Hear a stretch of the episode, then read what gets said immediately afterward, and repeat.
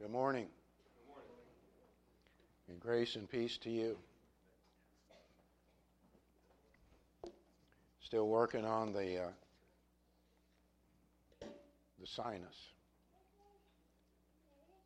I'm convinced now that's what it is. I have that a lot. so I appreciate all your prayers. And prayers for Shirley this morning. She's really, really down this morning. I want to talk about Jesus' baptism. Um, we've said many times before the Holy Spirit doesn't put filler in Scripture just to take up space, so you'll have uh, something extra to read that really doesn't make any difference or uh, has no meaning for us. Nor does God have people do things that aren't necessary or of good purpose. And sometimes we look at Jesus' baptism and wonder what what that's about. And until we really study into that, uh, we won't really understand it. And that's the way it is with a lot of Scripture. Uh, we have questions. We might look at it on the surface and it looks, well, that might be what it is. But this is why we're encouraged to study and grow in the grace and knowledge of our Lord and Savior to get to deeper meaning and understanding and so we can draw closer to Him. Jesus' baptism is recorded in Matthew, Mark, and Luke. And uh, John, uh, the writer, has John the Baptist referring to it as a past event. So we wonder about his baptism, why this is in here for us in all the Gospels. Um, John's baptism, as we'll see, was a call to repentance. And of course, we understand Jesus, he was without sin. So he had nothing of which to repent. So that creates a question right there.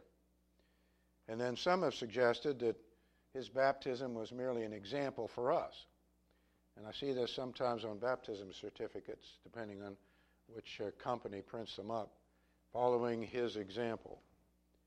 Well, that's well and good, but uh, just the fact that somebody is dipped in water isn't necessarily, you know, the example that we're asked to follow.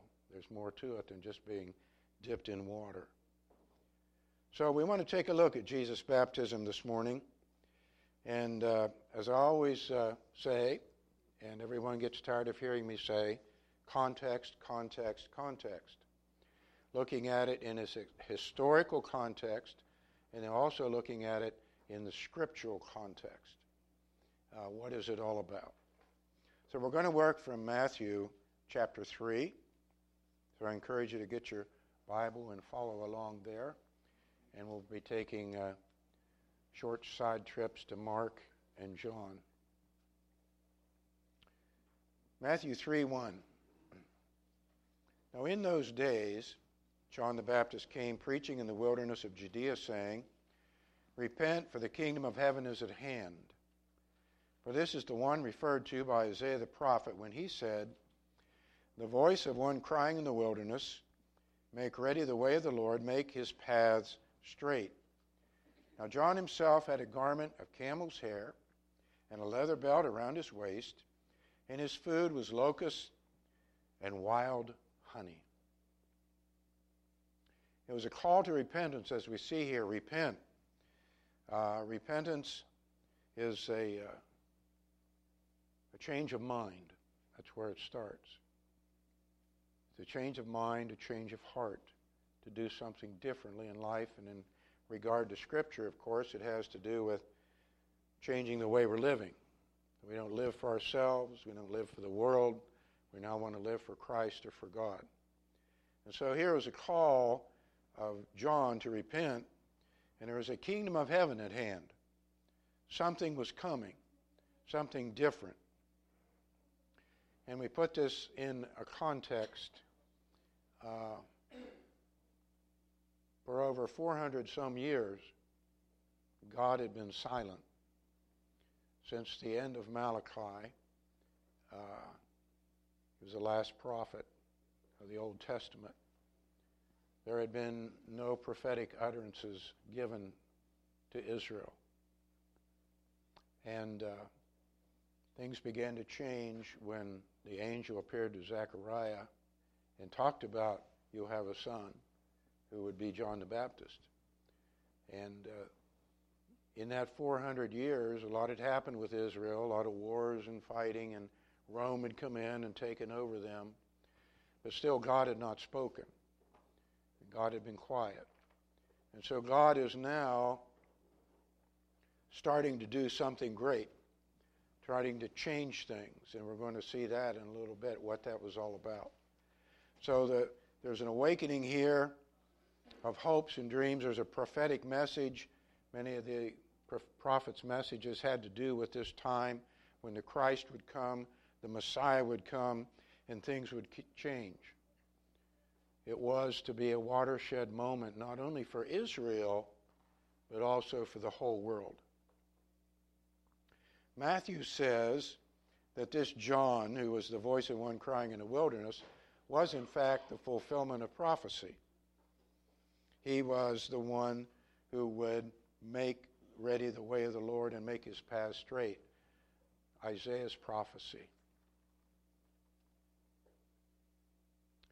Certainly, John's dress was that of a prophet.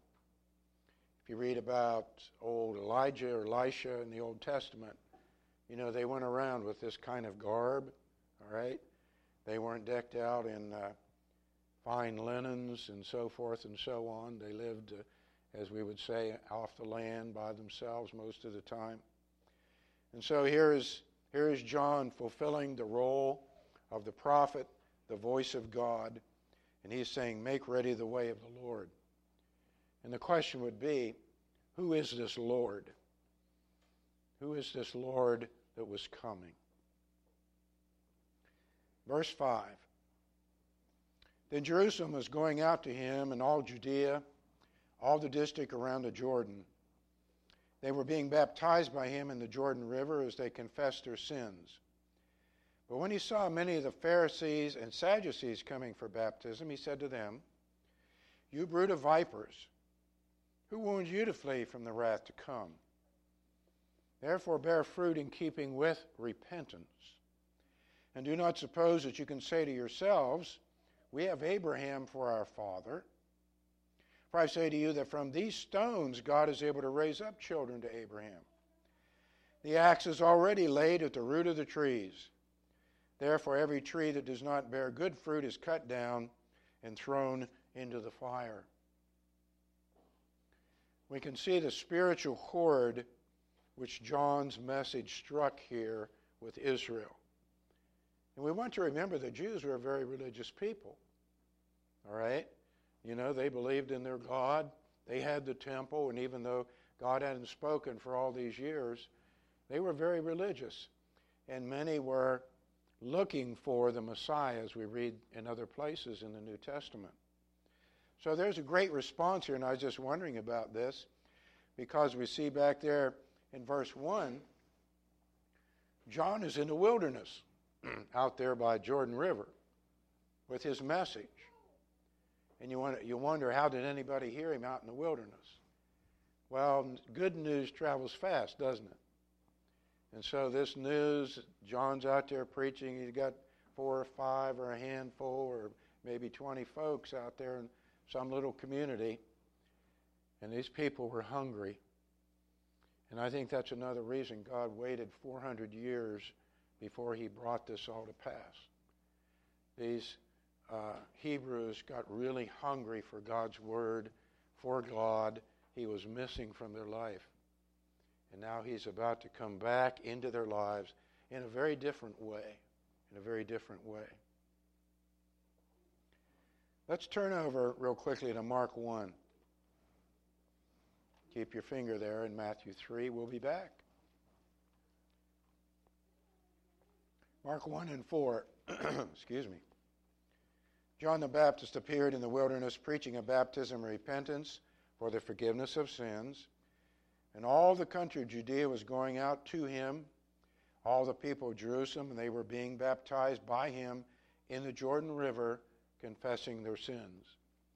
So there's some key elements here to what was happening. Uh, he was calling them to repentance. your lives need to change. You need to seek the Lord again. And so uh, that had to do, of course, with sin. Uh, and they were confessing their sins. In this case, it would have been how they were not obeying the law, uh, the law of Moses. They were not keeping it. They were not seeking God. So they were confessing that and uh, showing that they were changing the way they wanted to live. They were being baptized, and this was baptism was a baptism of repentance. If they showed they were wanted to change their life, change their mind, they came to John, they were baptized, and sins were forgiven. I was reminded when we were talking about the confession there, confessing sin. Uh, we just studied about David are studying about David in the morning Bible class when Nathan the prophet came to him after he'd gone into Bathsheba. He told him the little story, and David was upset. And Nathan says to him, You're the man. And David humbled himself and accepted that, and he says, I have sinned against the Lord. Confessed his sin. And I was reminded of the, uh, the prodigal in the story of the two sons. And the younger son went away, took his livelihood, and we fell on hard times, and he said, I'd just go back to my father's house and be a servant. And the first thing he said to his father when he saw his father, he says, I have sinned. I have sinned. It seems that that, that is language, and it's even language that comes from a heart that we very much don't have today. Confessing of sin we, we all tend to think we're just all okay and that we don't need have anything of which to confess. And if we read any of Scripture, especially 1 John chapter 1, we realize that that is not the case. We all have sin, and we need to always be searching our lives and our hearts for the things in which we're falling short.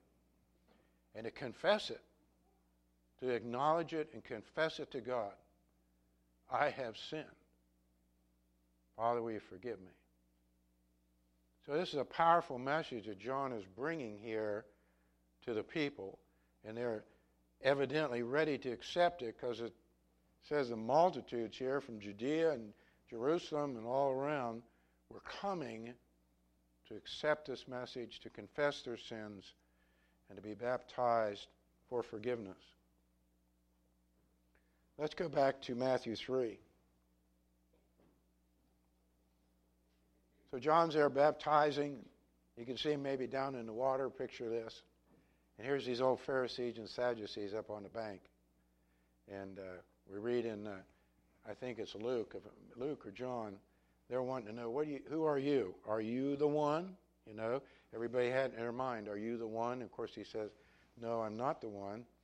But here he's saying, what are you here for, you brood of vipers? You know, these are the ones who represented self righteousness. And they were self righteous because they thought they were keeping the law better than anybody else.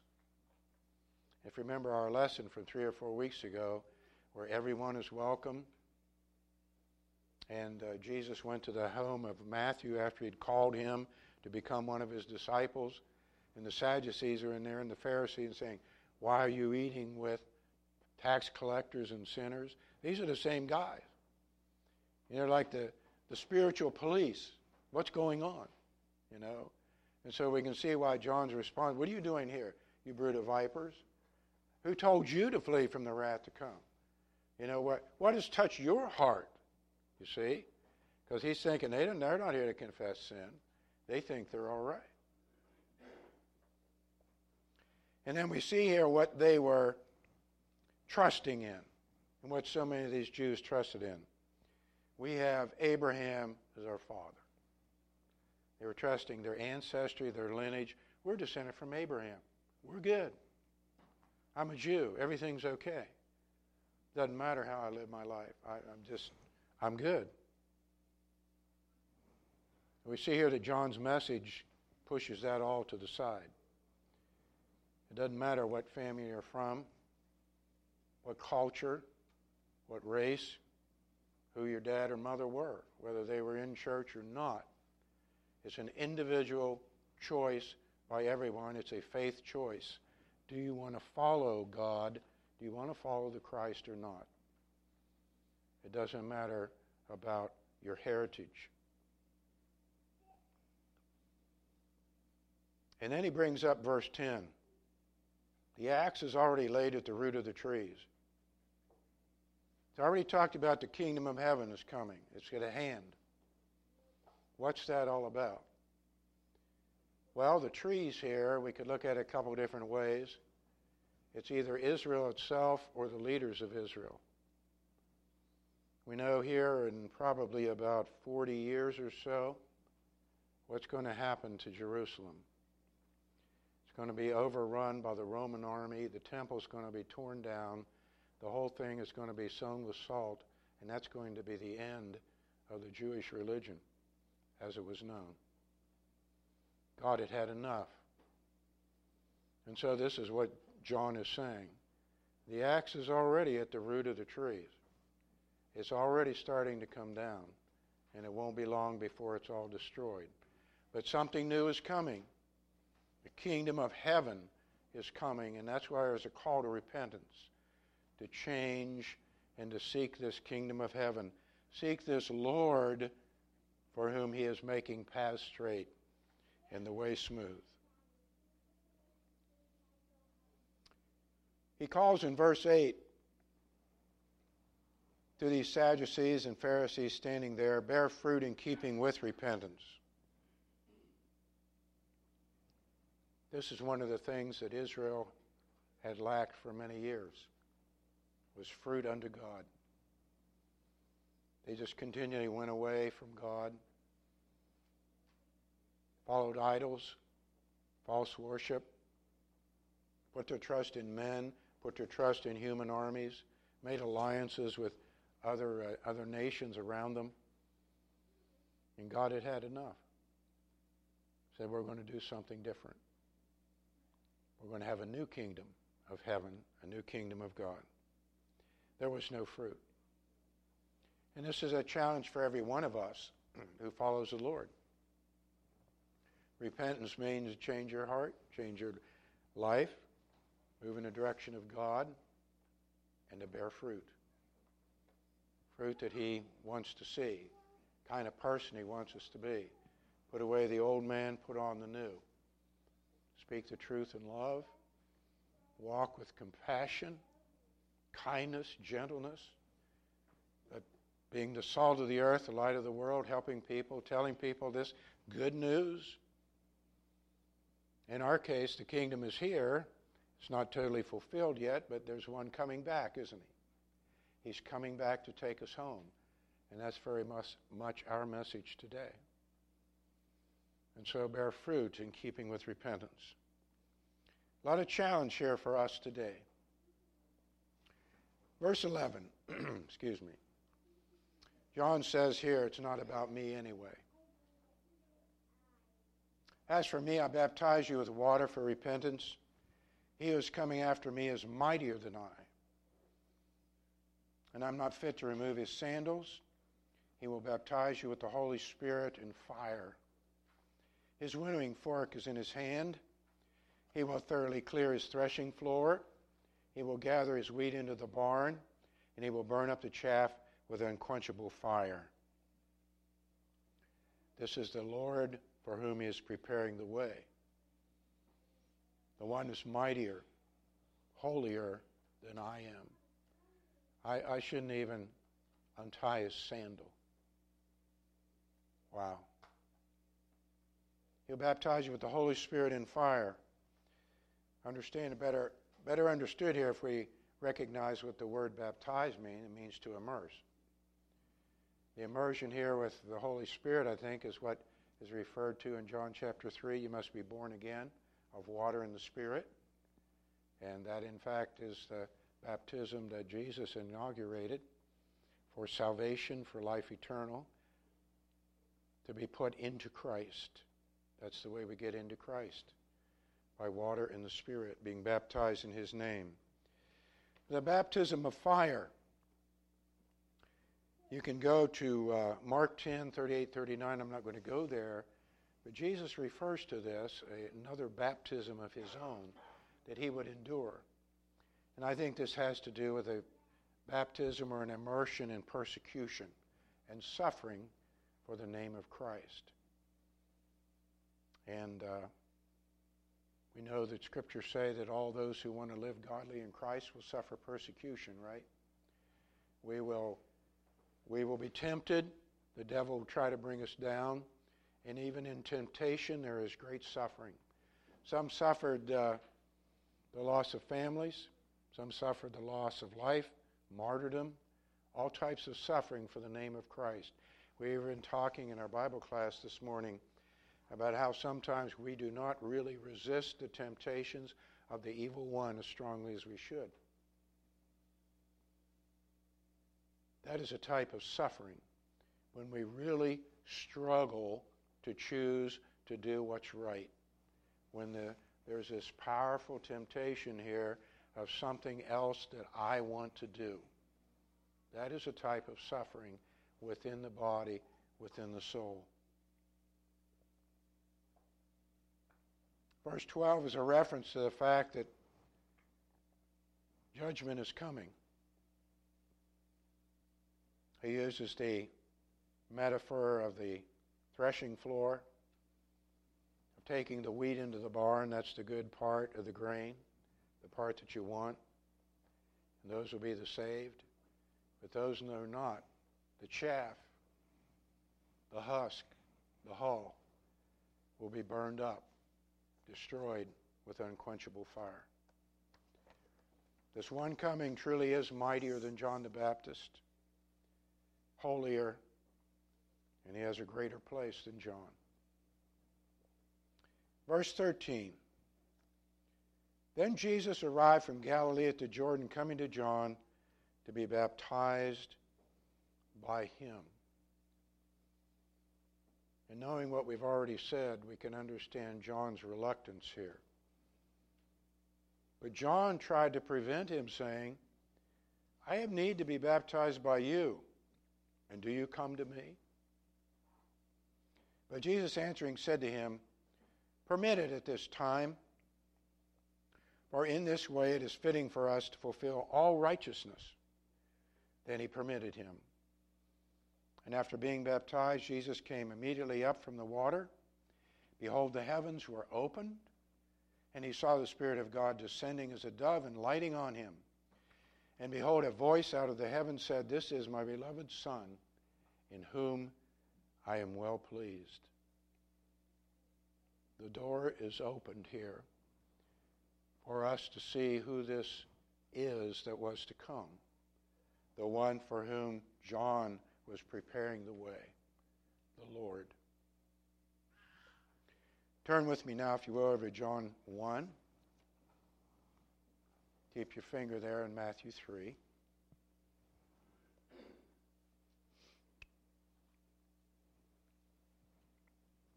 This is after the fact. This is the next day, I, I believe. John 1:29. Yeah, the next day he saw Jesus coming to him and said, "Behold, the Lamb of God who takes away the sin of the world. This is he on behalf of whom I said, After me comes a man who has a higher rank than I, he existed before me.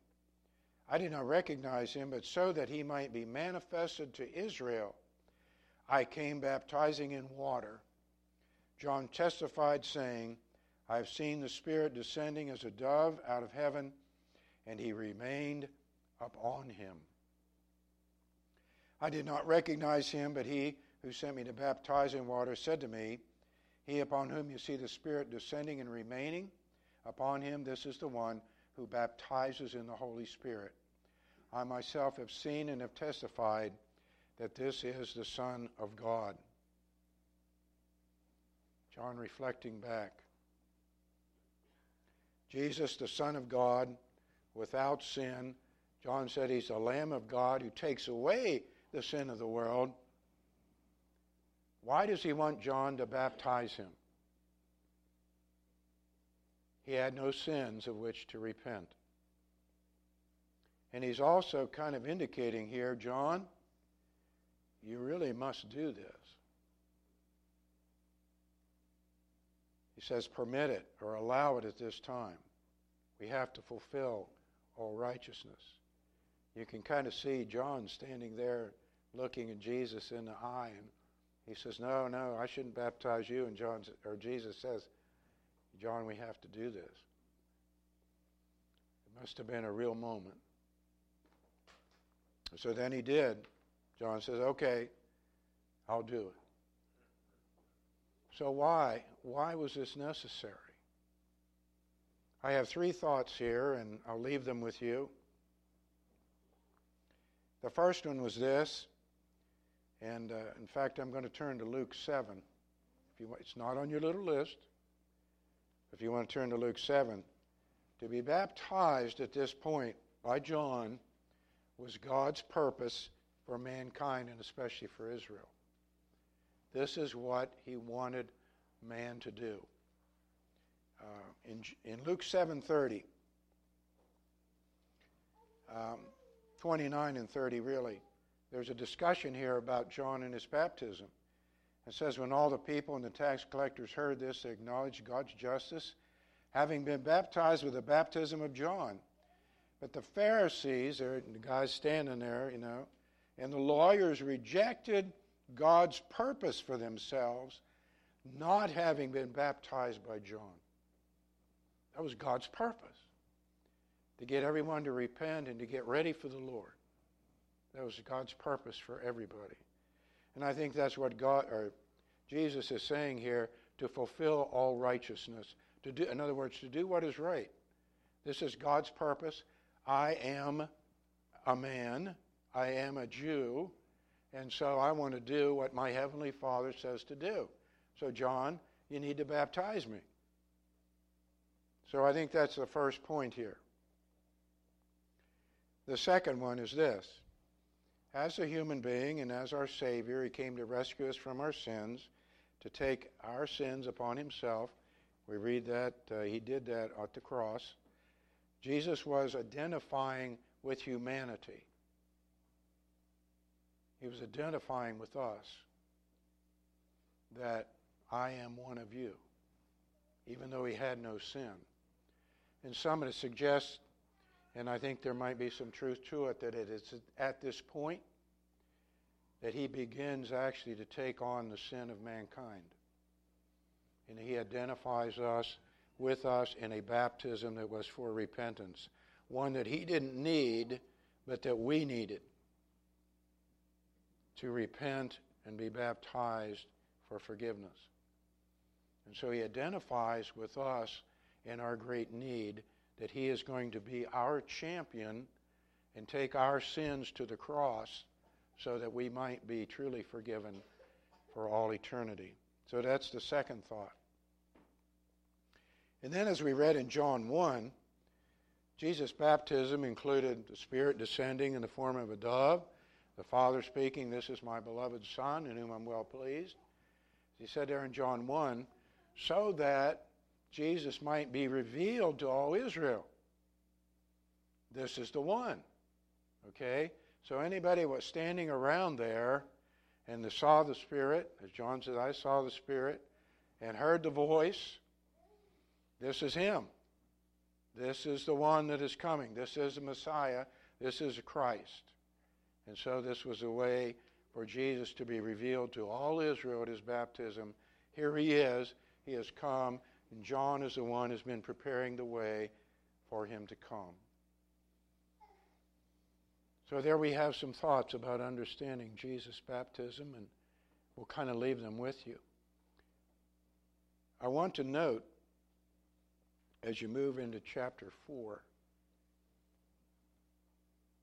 and just understanding the slipperiness and the sliminess of the devil, we just had the voice there from heaven This is my beloved Son, whom I'm well pleased.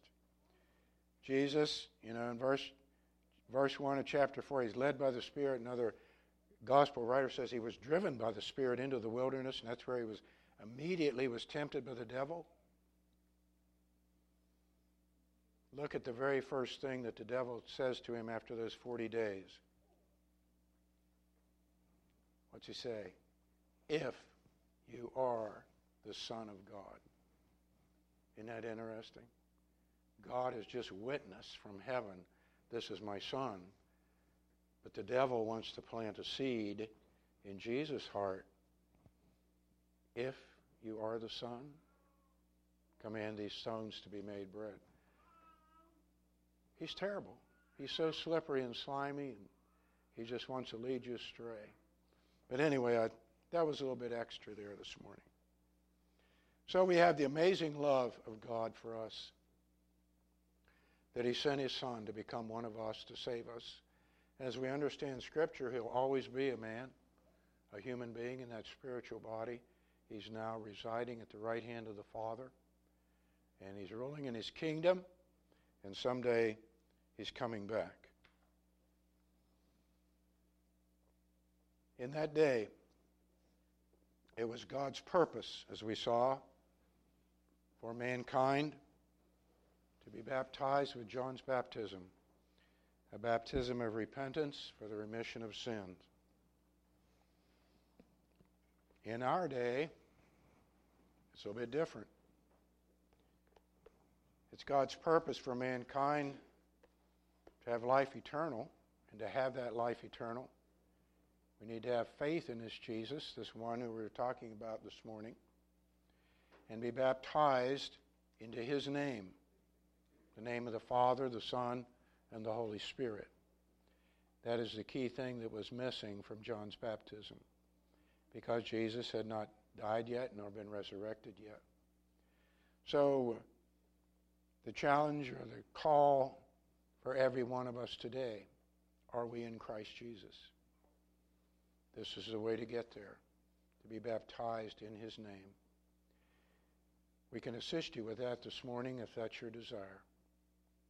To follow in his footsteps and to fu- fulfill the Word of God in our day for you, as Jesus did in his day when he said we need to do this to fulfill all righteousness.